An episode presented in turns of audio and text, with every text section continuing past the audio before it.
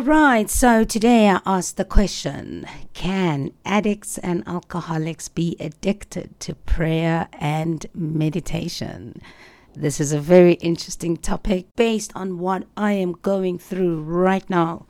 And I wanted to share that with you. And uh, thank you so much for joining me. And I'll see you after this.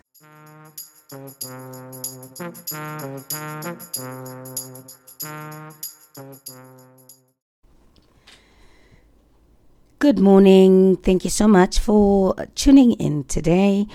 My name is Tumi, and I have created this channel to share my life experiences, inspiration I found from others, lessons I have learned, and things I have been taught throughout various periods of my life, especially the ones related to sobriety, finding serenity, and um, mental health and spiritual matters. So um, today I have a question that um, I thought perhaps I'm in a position to answer. And the reason for this episode is um, I have been practicing and participating in meditation and prayer practices every morning since December uh, 2022 and when I say every morning, like I mean every single day. Um, I belong to a group that was created in December to for us to help each other to pray and meditate on a on a daily basis, as suggested, um, as one of the tools in curbing um, addiction and alcoholism. And you know, it's been really beneficial um, for me to do this on a daily basis.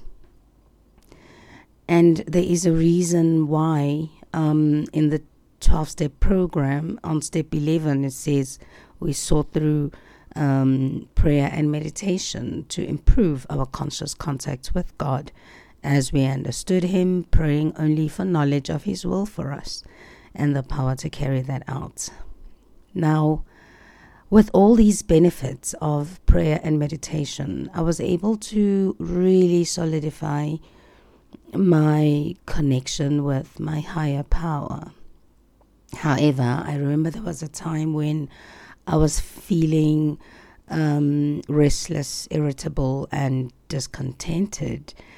And I shared it with uh, somebody, and they said to me, You know, um, why do you think that your prayer and meditation practices in the morning are not helping you deal with your restlessness, your irritability, and your discontentment? And my answer was, um, What do you mean? Um, because these two practices are meant to help me recover and help me be present and be aware um, to whatever that's happening, you know, around me. And he mentioned something very interesting. He said, as addicts and alcoholics, sometimes we can find ourselves using prayer and meditation as a crutch, you know. And he said, just think about it. Think about it for a little bit. So last week I was feeling um, a little bit disjointed and um, I could see that my disjointedness was causing issues at home, and um, I immediately decided to cut down on some of the things that I was doing on a daily basis uh, to stay sober, and I did. Um, I cut down and instead of attending the regular morning sessions, I uh, took a break. And I know it sounds weird to say you take a break. You take a break. How do you take a break from prayer and meditation? Um, so, what I did is I walked away from that specific time of the day I continued doing this practice uh, from a different perspective with different intentions, and it allowed me to really look at my intention behind my practice. And I realized that my intention behind this practice was not exactly to improve my conscious contact with God, but it was something that I used to escape, to escape from my reality right now. So, addiction is commonly commonly understood as a compulsive behavior that becomes difficult to control and has negative consequences on a person's life.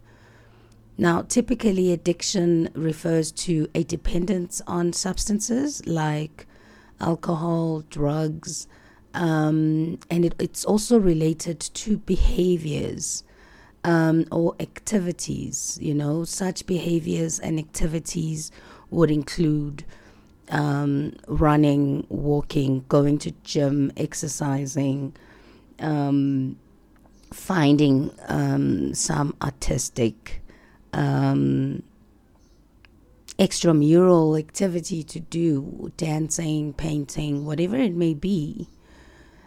And behaviors that are related to addictions will include um, love and obsessive love and sex, obsessive doing, obsessive cleaning, obsessive perfection, obsessive um, overdoing normal things um, can be viewed as um, an addict, an addict, or a behavior uh, uh, that is linked to addiction. So, while it is less common to hear about individuals being addicted to prayer and meditation in the same way that they might be addicted to substances, some people may develop an obsessive or a compulsive pattern around the practices of prayer and meditation. Um, in certain cases, individuals who struggle with addiction or alcoholism may turn to prayer and meditation as part of their recovery process. Um, and these practices normally provide a sense of solace. Um, they help manage stress and promote um, self reflection and personal growth, especially in the form of the spiritual ones. It is, though, important to distinguish between a healthy engagement with prayer and meditation and an addictive one.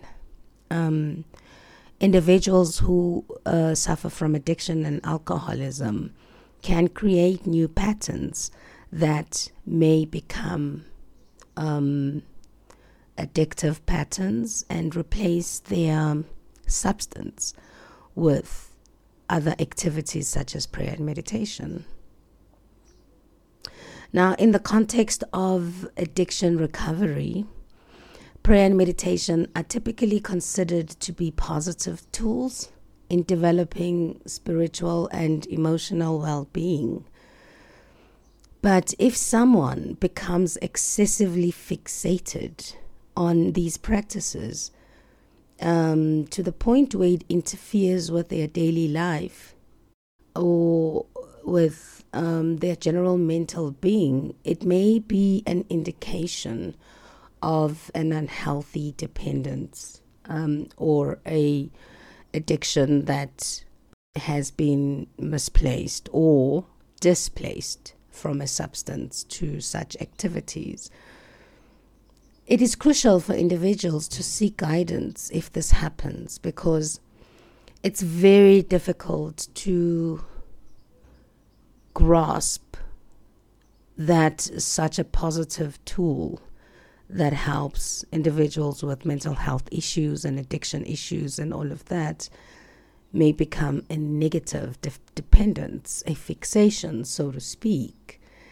And um, and it's very interesting for me because I am I feel like I'm back to my normal self just through um, staying away from that specific time slot and becoming more flex- flexible in my practices. So I haven't dropped them, so to speak, but I've changed the habit. I've changed it to um, a different time of day, and I do it alone, and I do it because I literally want to do it, not because I I need to participate because I'm being of service while I am being of service to myself. I'm being of service to others.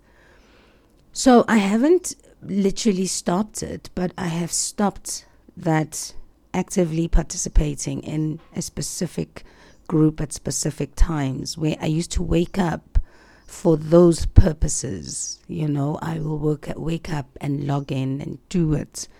Um, and you know there's a, there, there there are other things that have also in conjunction with meditation and prayer that I've also noticed that I am using as a crutch as an example being of service in meetings being of service in groups being of service and so many other things and I had to let it go I had to let it all go so that I can be present and deal with what it is that I need to deal with um, those are the things that are in front of me. My family, my husband, you know, my friends, my. And stop escaping. Things are not really going well at the moment. Um, outside recovery, normal life um, issues. Um, and I have literally been using prayer and meditation to escape my reality. And the last few days, I have been able to face my reality, look at it squarely, and start dealing with it. And what I found is that my fears are slowly coming back and the reason for that is I never actually dealt with my fears properly. Um, because I just handed them over, you know, I just handed them over.